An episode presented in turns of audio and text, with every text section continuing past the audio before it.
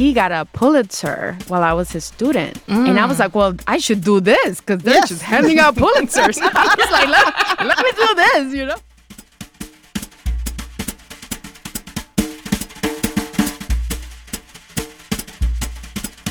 Hey, y'all, I'm Dawnie Walton.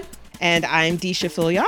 Welcome to the Ursa Podcast, a celebration of all things short fiction. On this podcast, we interview authors, discuss collections and stories we love, and shine a light on new writers and those who never got their due. And at Ursa, we're not just talk, we're publishers too. Over at ursastory.com, we've created a new home for short fiction for some of today's most thrilling writers, as well as emerging voices, with stories you can read on your phone and audio stories that you can listen to right here in your favorite podcast app. We're doing all of this with support from you. Become an Ursa member today by subscribing in Apple Podcasts or by going to ursastory.com slash join. Today, we're excited to have Cleyvis Natera as our guest. Cleyvis is the author of Neruda on the Park, a novel that you, Dawnie, have praised as a beautifully observed and propulsive debut. Yes. So this stellar work follows members of a Dominican family, the Guerreros, who live in Nothar Park, a predominantly Dominican part of New York City, and they've been there for 20 years. And they take radically different paths when faced with encroaching gentrification. And I'm not alone in praising this powerful page turner. Naima Coster notes that it, quote, is as poignant and perceptive as it is sexy and thrilling. The rare book that manages to be chilling, fun, and profound all at once. Our friend Robert Jones Jr. calls it beautiful and terrifying. And the list of early fans goes on and on. Now, if you've read Neruda on the Park and loved it as we did, we have great news for you. Cleyvis is a prolific writer of short fiction as well. One of the best short stories I've read in recent years was written by Cleyvis and published by Kweli Journal in 2019 called Played or How I Failed at Becoming a Chapiadora. And now we are super proud that Cleyvis's latest short story, called Fog, is an Ursa original. We're going to talk about this story on today's episode, so this is your official spoiler alert.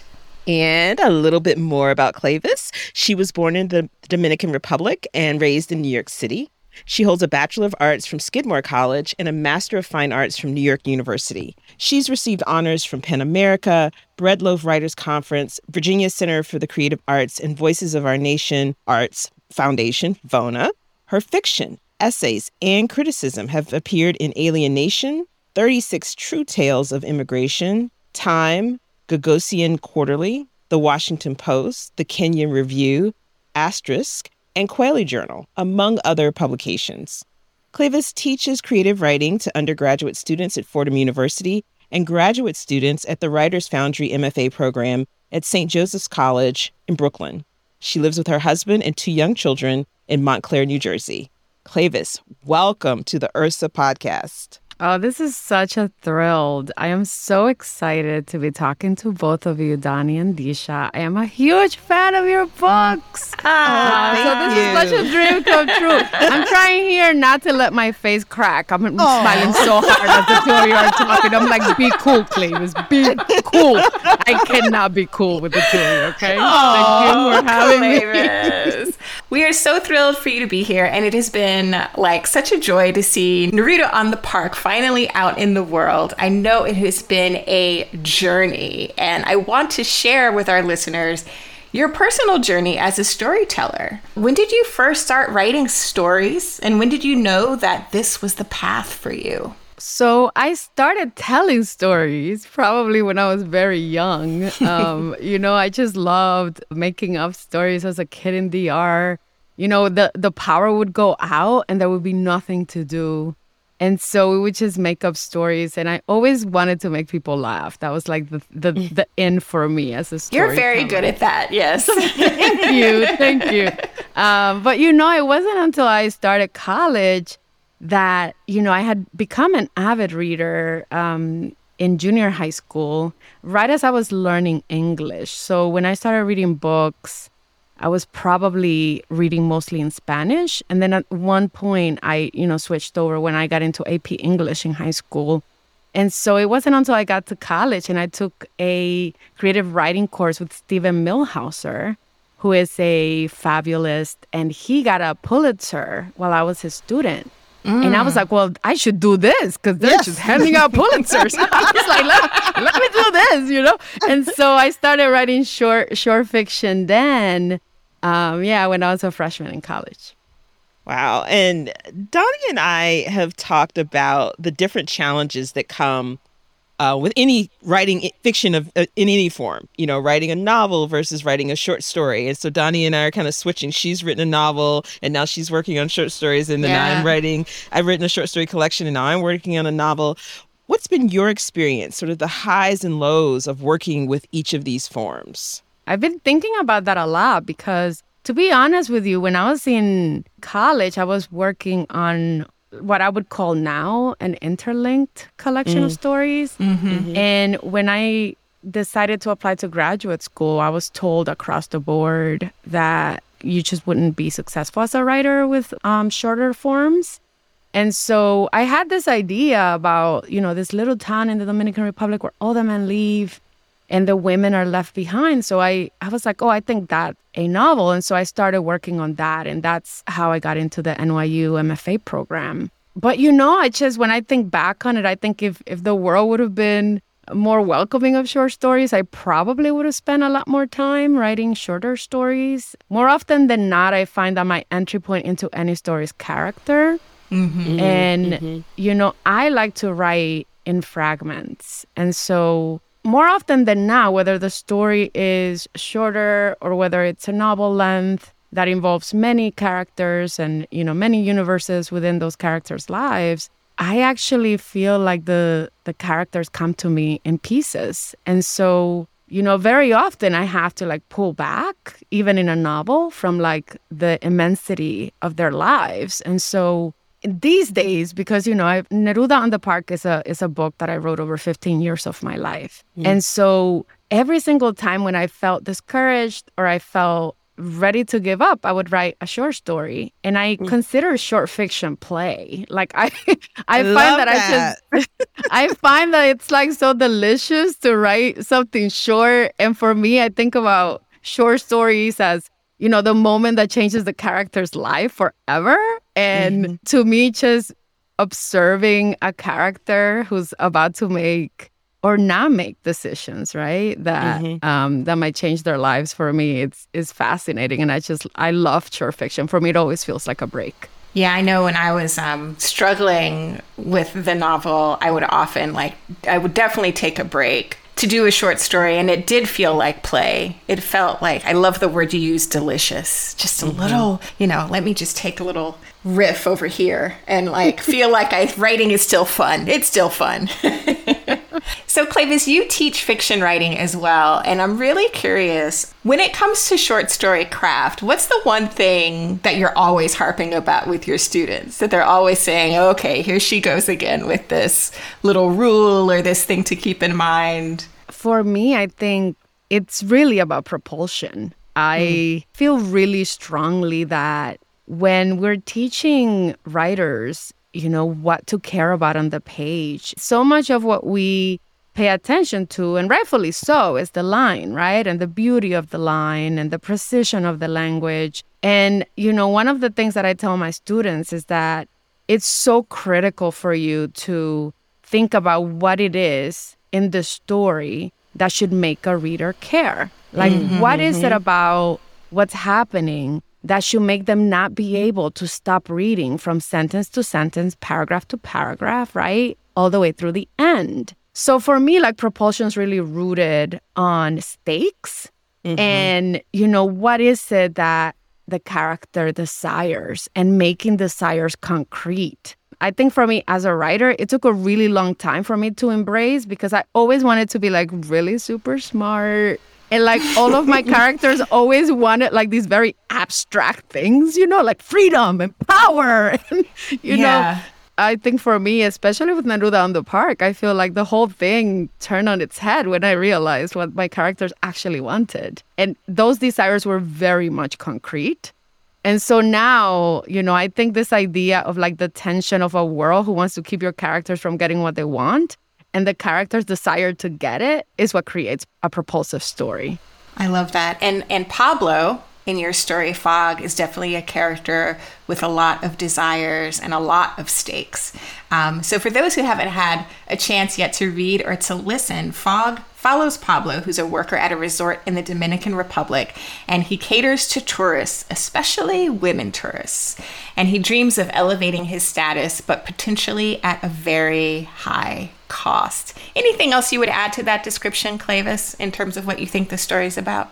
I love what you just said. That's that's perfect. I would only add that Pablo is someone who has suffered a great deal of loss, and part of the story is him also trying to hold on to avoid further loss. And let's talk a bit more about the origins of fog because you you said earlier that often the stories start with for you start with character so that is that the case here that it started with pablo or did this one come about differently it did i mean it definitely came in about character and for me setting is really important in the story mm-hmm. um, yes and you know last summer I spent the month of August in the Dominican Republic and I hadn't been there in a really long time.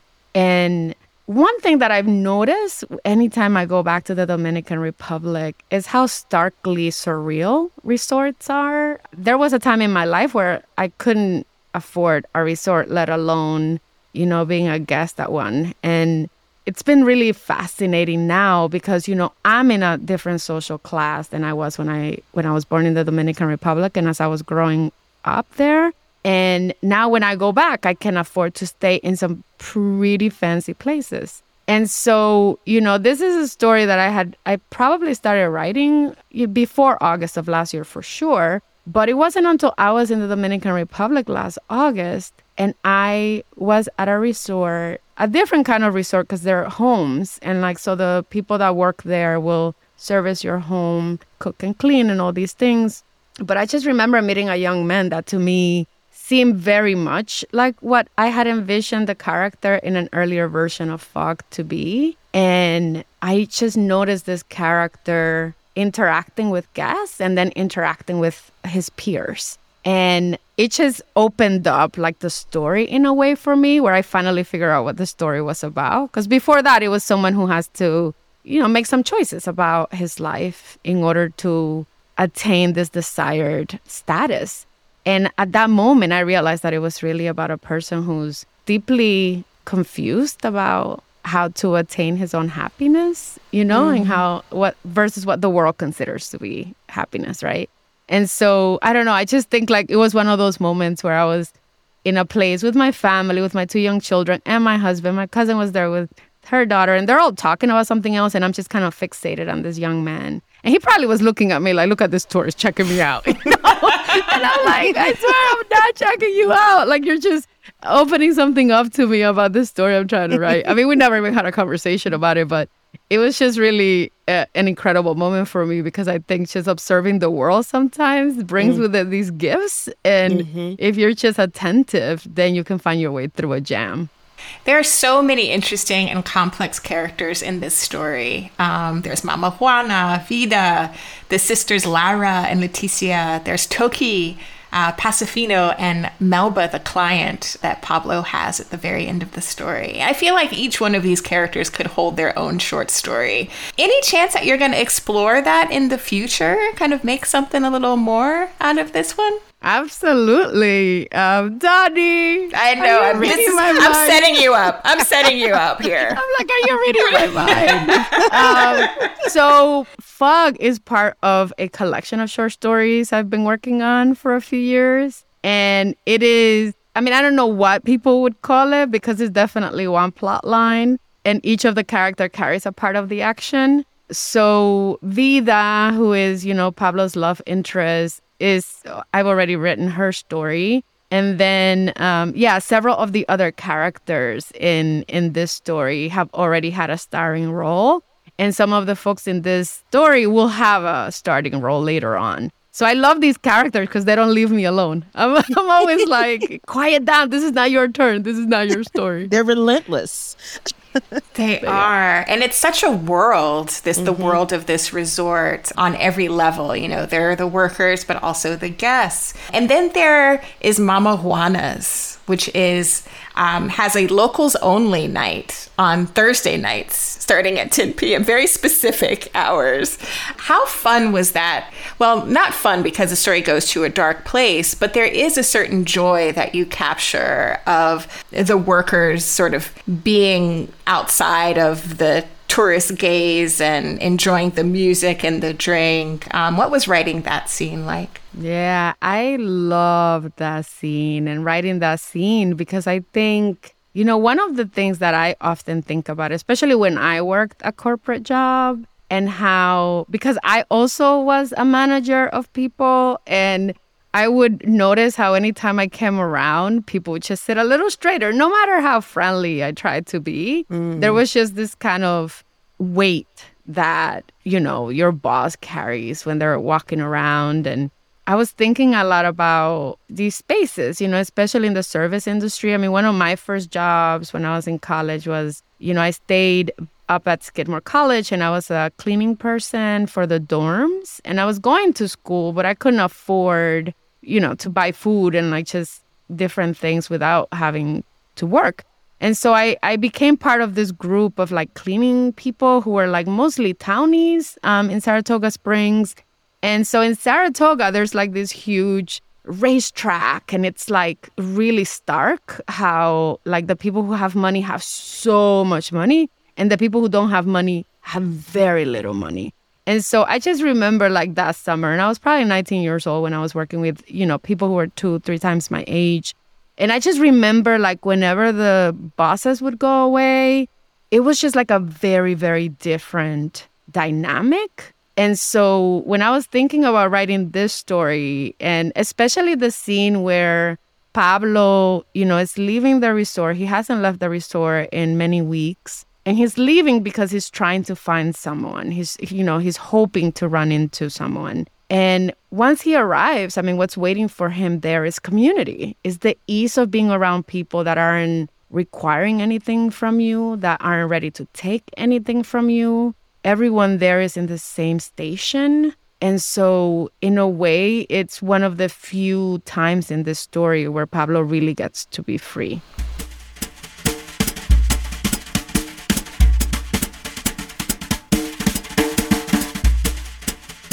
So, something that, well, there was so much that I appreciated about Fog in terms of just the tender and charged subject matter it, that it broaches, as we touched on already, and also so much to admire from a craft perspective. And I know we give spoilers, but I don't want to give you know too many spoilers but right i i do want to just say i gasp i think it was on the second or third time i read fog where you give a single physical detail that gives the reader the clue they need to solve the mystery of, you know, the crime that's committed.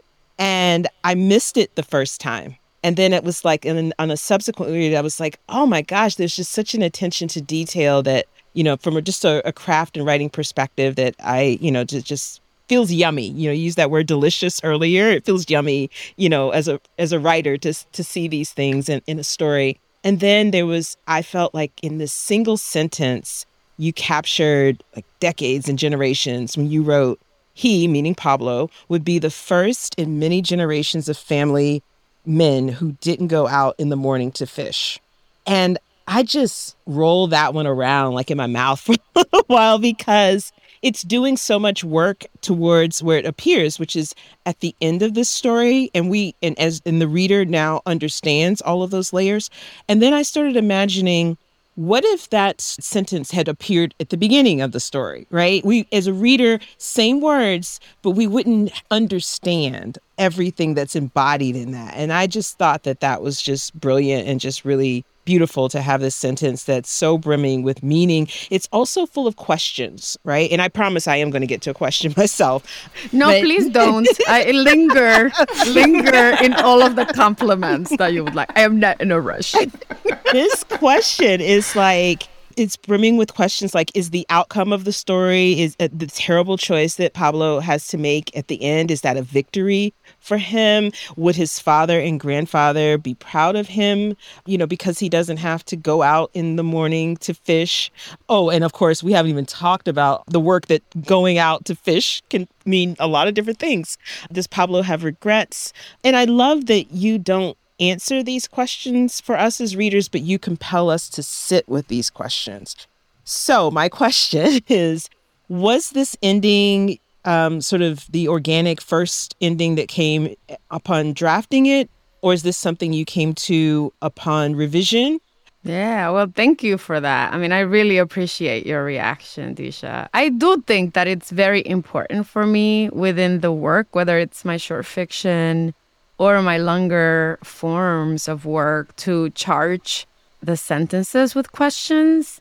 I mm. feel like what haunts us as readers and what I love most is when I'm giving an opportunity to make up my own mind about what the character choices mean longer term for them. I find that to be a really rich place for me as a human to like just marinate and then to think of my own life and the choices I've made, you know? So I really appreciate that reaction. In terms of the ending, you know, the ending of the story went past this point to the next day. And one of the things that I love the most about, you know, working with Dawnie as an editor mm, is mm-hmm. that when Dawnie, you know, it's, let me just say this for anyone who's listening who might be a writer, and it's that I've been thinking a lot about our instincts and when do we listen and when do we not listen. I'm mm. part of some really exceptional writing groups. And I had written an earlier version of the story where it starts exactly where it started and it ended pretty close to where it ends now.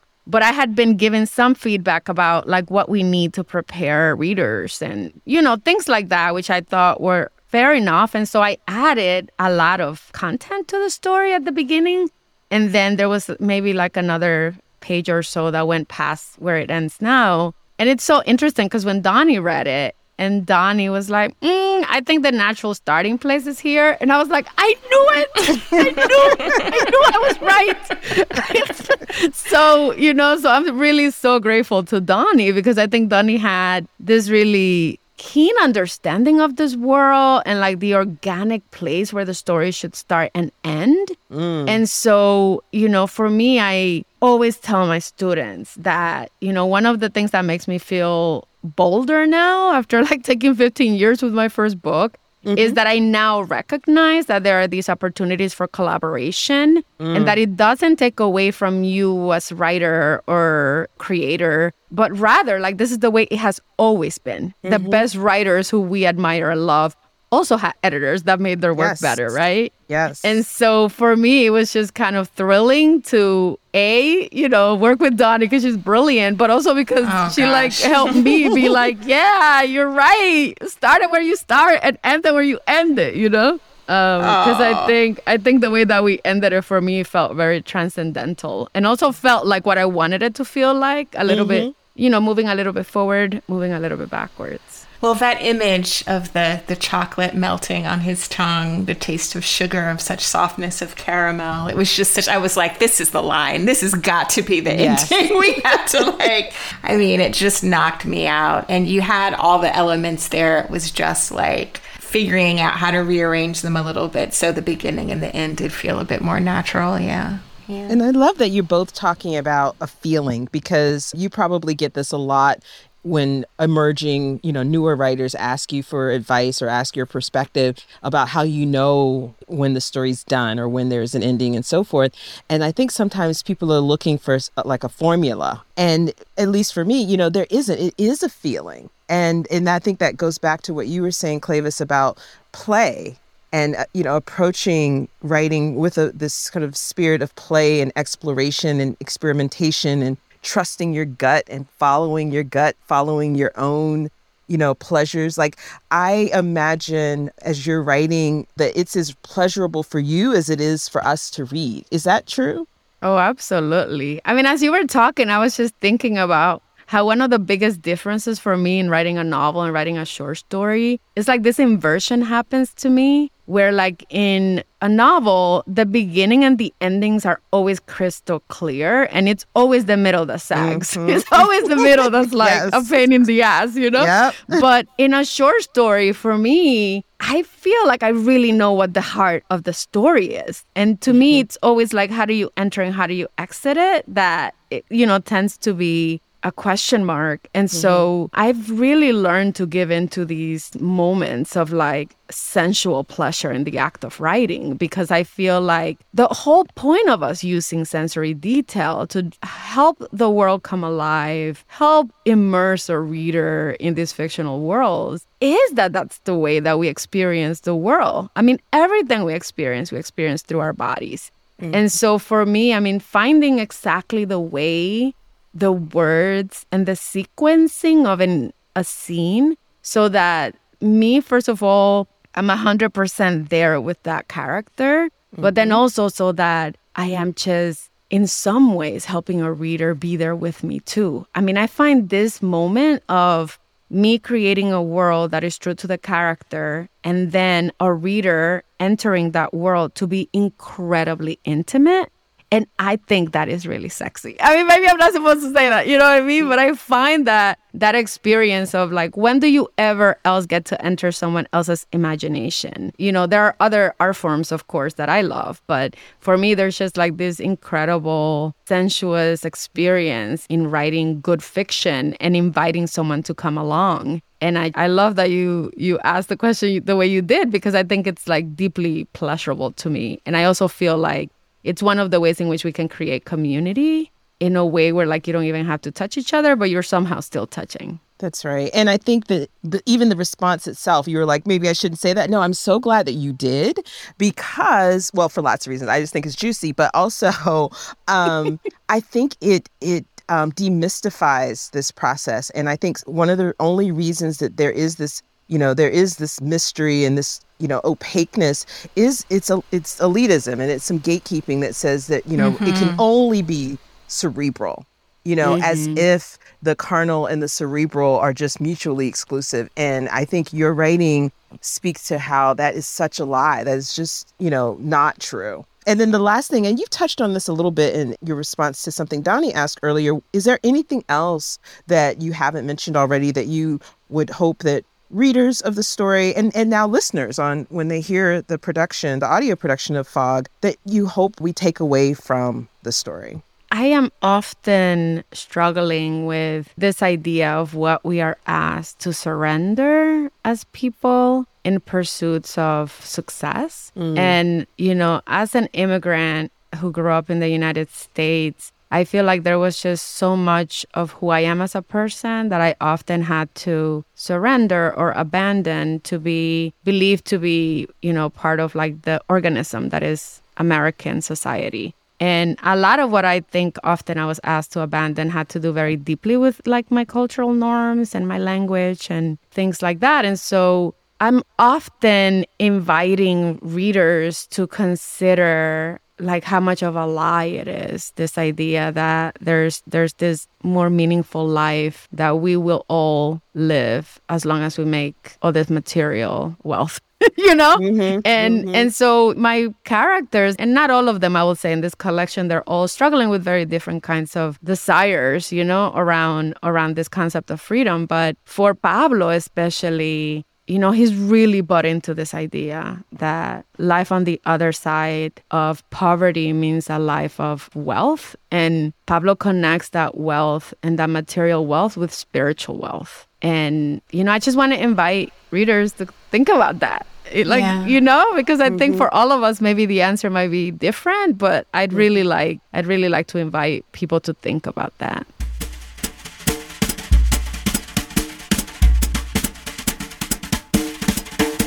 Sort of broadening the lens a little bit, you mentioned that, you know, a story typically starts for you with a character. But what is the process um, that you go through to understand that character's desires and stakes? Yeah, I think um, this is another place where there's really big differences because when I write longer works, um, my revision is so ineffective. Like, I can't even believe what I do. Like, every time I revise, I start with a blank page, you know, and I bring over sentence by sentence. It is very laborious. But with short fiction, my process is I very often have this really strong sense of who the main character is and what the situation is. So with with Fog, I knew that I was gonna be writing about this this young man in a resort and um, his longing for a lover, you know, and so I didn't know much else beyond that, but I knew that was the skeleton of the story. And so the process of writing it to me is it's a lot of fun. I mean, I just don't put a lot of pressure on first drafts. I understand that, you know, I'm not very precious when it comes to language either in earlier drafts because I think most of it will likely be revised and and cut away and changed drastically. So the first few drafts for me are just me telling myself the story and trying to figure out like what are the stakes? What does this character care about? I knew pablo had a father and that relationship and and this wrestling with masculinity is really important in the story but I also knew that I didn't want to do it in the way that I've seen it done before. You know, I approach questions of masculinity the same way I approach questions of, of womanhood. And it's like, what is the cost to the individual, right? To need to define themselves within the parameters. So, you know, the first few drafts for me are are so much fun figuring out what does the resort look like? You know, a lot of the earlier stories in this collection, the characters aren't at the resort. so this is one of the first stories where where this is someone who really loves this resort. And so, you know, a lot of the early drafts which is Pablo walking around, giving us a sense of, of who the players are in this in this massive place all along we have this sense of of this young man longing for for people who are no longer in his life. So my process then is to bring my short story to my workshop. So i have a couple really trusted readers that may read earlier versions of my short stories just to help me flesh out what's what. Um, but eventually, I will bring my my fiction to a, a workshop that I'm part of called Open City, and there are some really incredible writers in it. And usually, by the time I bring a short story to that group of writers, the story is pretty strong. And that group of writers will often then challenge everything that I've done with the story. so, you know, um, the structure and, you know, what characters are necessary and again like desires and stakes a lot of people are are very precise at the line level so i find a lot of really helpful feedback comes out of that group. There's there's around 10 writers in it. And so what's interesting to me is that like after those workshop meetings i usually come back to the story. Like i'll read through everybody's feedback on its own and then i'll leave it alone. You know i give myself some time to just absorb and figure out like what is my instinct telling me about what needs to happen with it. So yeah, so I would say all in all for fog, I I probably I would say somewhere around 12, 13 drafts. Um, mm-hmm. Um, and some of them happen very fast. Like I would say I probably went through six or seven before I shared it with anybody, you know? Like just, mm-hmm. and like really dramatic, like point of view, starting from different points in the characters' lives, um, making sure that like Pablo really was the owner of the story and not someone else, because the story is also concerned with with young children and other characters. So making sure that this part of what's happening in the story belongs to Pablo. So for me, it's just a lot of fun. It's like a puzzle, and I love going through drafts because I never throw out my drafts. I save them, and then sometimes those drafts become parts of other pieces of work that can become not even for this project, but different things. So I'm always oh, digging yeah. through my old work for it. Me too. I'm not the only one that does that. oh my right. gosh. I have a whole folder called cut parts from yes. other things. And I'm, I always dream that maybe someday the next big thing will be in those little fragments that got cut out. Yes. Yeah. I just call mine scraps. Yours all sounds all yeah. nice. they are gems. That's what we should call them gems. Yes. Yes.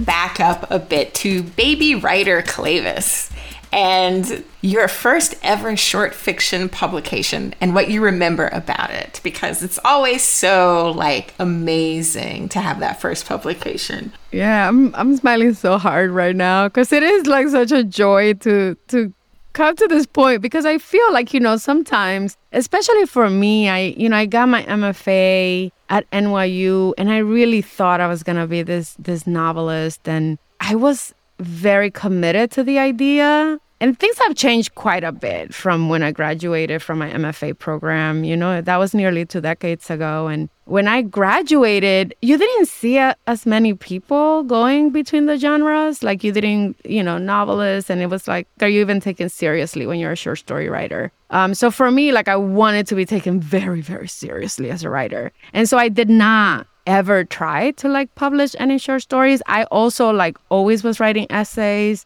And I never would try to get those published because I was like, you know, enter the world the way you want to be considered. And, you know, it wasn't until I came back into writing. I mean, for a lot of different reasons, I ended up leaving the writing community and just focusing on my full time corporate job for a long time, on my family.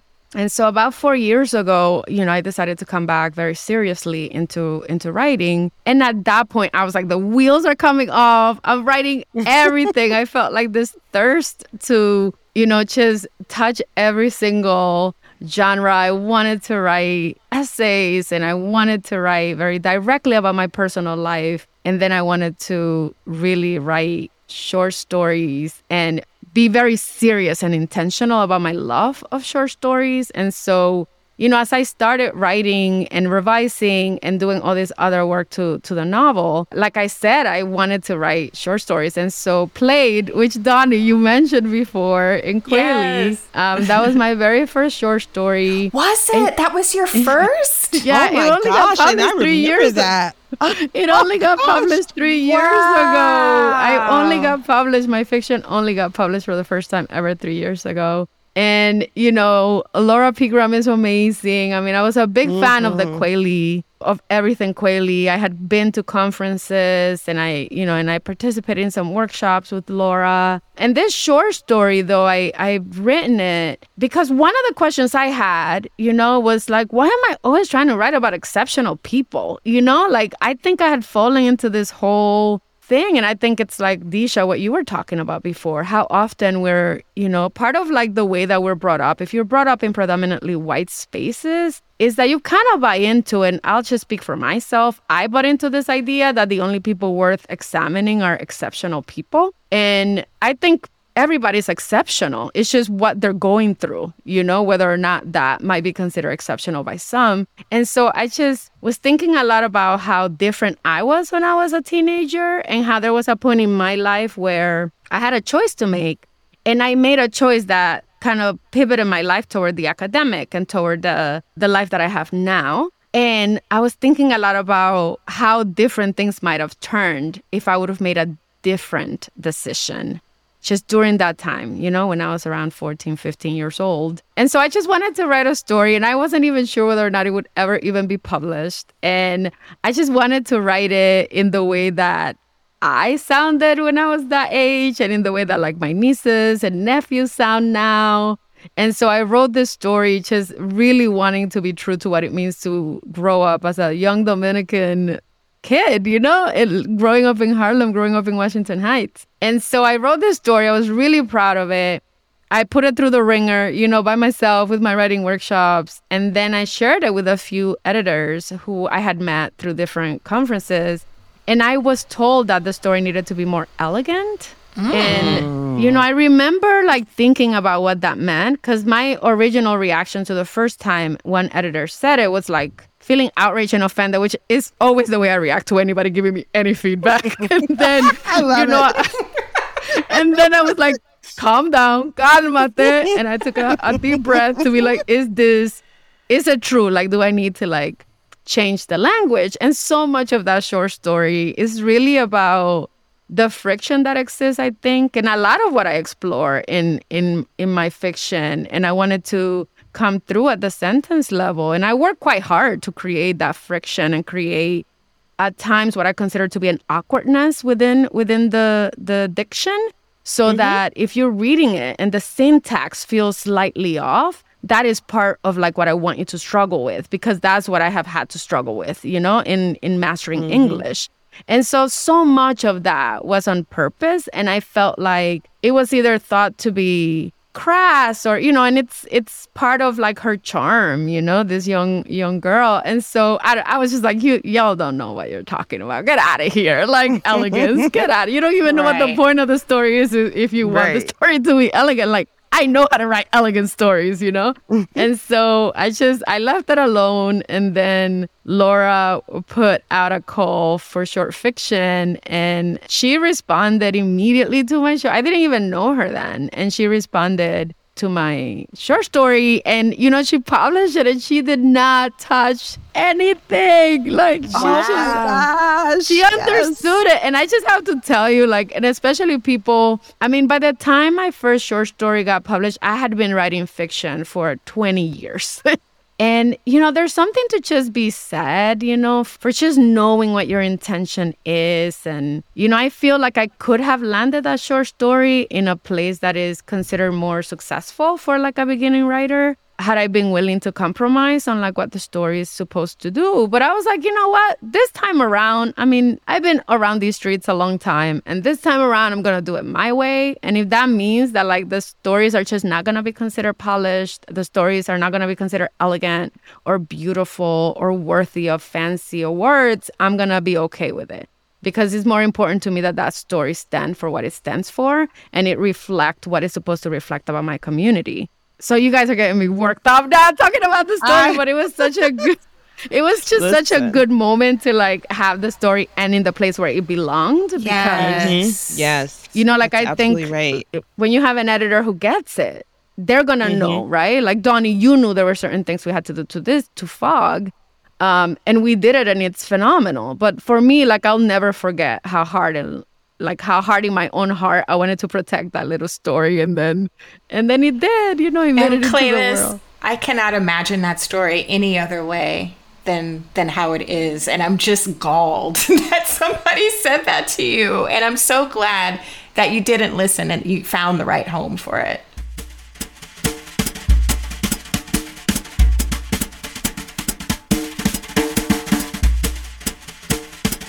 Speaking of beautiful stories, what is the best sentence you've ever written?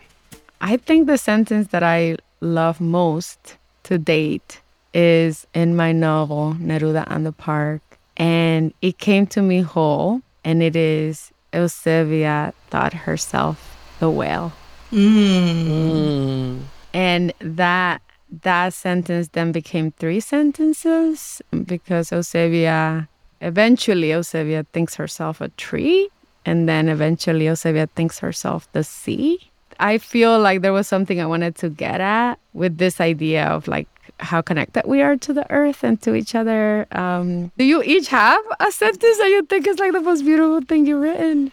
I yeah. know mine just because people ask me about it all the time. So um, my mother made a peach cobbler so good oh. it made God himself cheat on his wife. oh yes, that's such a good Opening sentence. sentence of peach cobbler.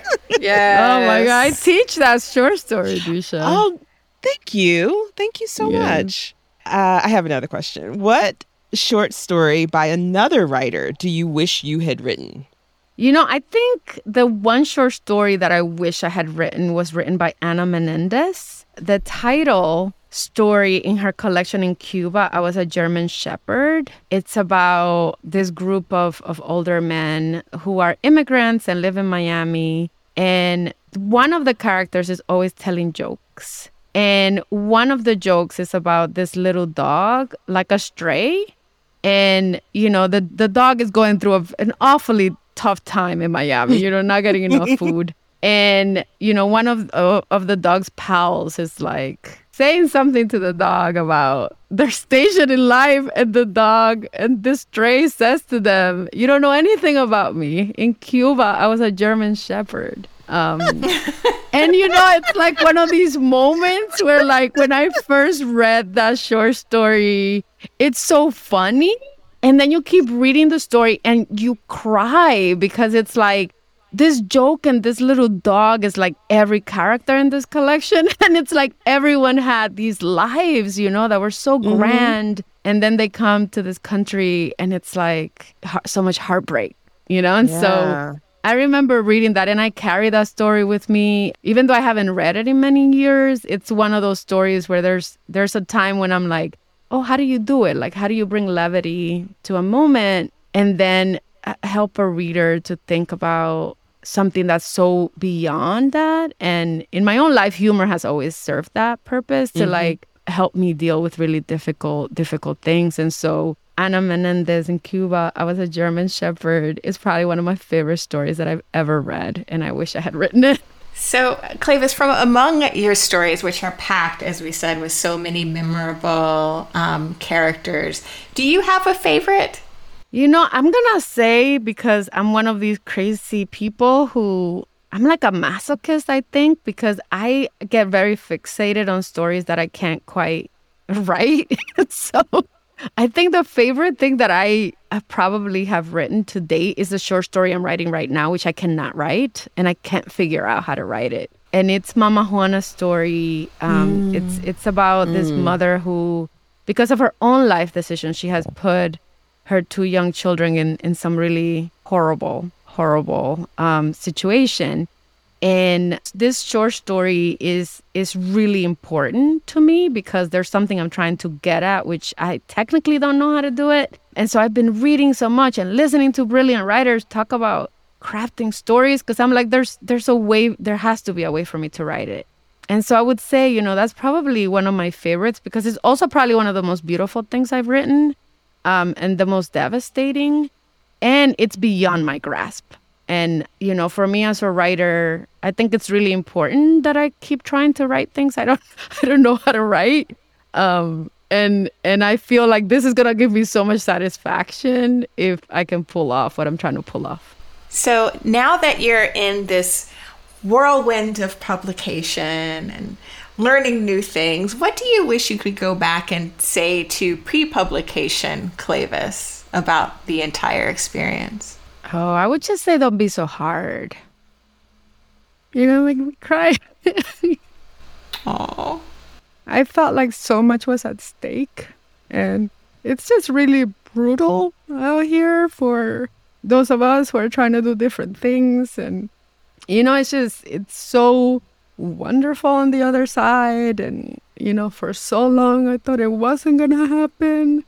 There was just so much rejection and, you know, so much heartache. And mm. I just always thought that it was because of me and because of my writing. Like, I wasn't doing something right. And, you know, on this side of it, I'm like, you've been great all along. Oh, like, you've Yes. been, you know, it's like, and it sounds so conceited, but it's like, no, don't. Mm-mm, you know, it's like not conceited. it's- but it's like you know, I just I felt all along like I just wasn't doing, I wasn't working hard enough, and I I was just really relentless with myself. I I wasn't gentle, and I feel like now on this side of it, I'm just like goodness gracious, what the world does to us, you know, like just. So I just that's one thing that I would say, and I keep telling my students that like you know it's gonna be hard, and sometimes yeah you have to work more on becoming you know, being intentional and learning the craft, you know, but I just feel like the world demands of us that we cut ourselves and that we be so harsh. And I wish I had listened to the people around me who were telling me to be gentle. And I had wished that I myself had been gentler. And that's something I'm trying to learn now to not be so hard and to give in to the joys of being a writer more often than I give in to the pressures of, of fearing failure. Wow, Cleyvis, the world is here for you. I'm so happy for you, so excited for you. Can't wait to read more of your work. And congratulations on everything. It's been a pleasure to have you on the podcast today. Thank you. Uh, maybe we can cut out the crime parts. I think it's beautiful and vulnerable. I, I do too. I oh Yeah. my gosh. And I and there's somebody, there are lots of somebodies that need to hear that because usually it's the other way around. It's the people who are so mediocre but yet so entitled. and then people who have uh, such a tremendous gift and and who write so wonderfully, you know, there you are questioning yourself. Like that makes me want to cry. Like yeah. that just it shouldn't be that way. But I'm hoping, you know, we're hoping that through mm-hmm. Ursa and just, you know, our individual efforts supporting each other that we can turn that around. Yeah, no, I love that. And um, oh, I was joking about cutting it. You can leave it. I don't cry very often, and now I feel like on this side of being happy, I'm like, oh, happy tears, you know. But it yeah. not happy tears. You know, there are a lot of tears that come from like so much pain, and you know, one of the reasons why I, I really wanted to be part of Ursa. And, you know, I had said to Dawnie early on, I mean, Dawnie, I don't know, I was probably like the fastest person who responded to your email because I was like, let me in, let me in. um, because I also feel like, you know, creating these spaces where we are giving an opportunity to do bold things as artists you mm-hmm. know is is so important and one of the things why i'm so grateful you know that it's taken so long for me to get to where I am is that like now I know what I'm working toward. Like I know what I want my work to do in the world. And you know, like when I was 25 years old and I had written that first book, like I probably would have done anything. You know, if somebody would have said not elegant, right. I would have made it elegant. You know, like yeah. Um, and so now I'm like, oh no, there's there's there's a reason for the friction. There's a reason for the syntax to be awkward. Like there's there's there are certain things i'm trying to do with my work that some people will understand. And so you know that's why it was so important to me to be part of this project too because even though so much time has passed and we could we could argue right that there's so much more space for us it isn't true you know? It's still it's still not very much space for us out here and what we're asked to give up. And so i'm just really proud to be part of this Oh, I'm thrilled to oh, have you. I want to cry. I know. Thank you so much, Cleyvis. Thank you.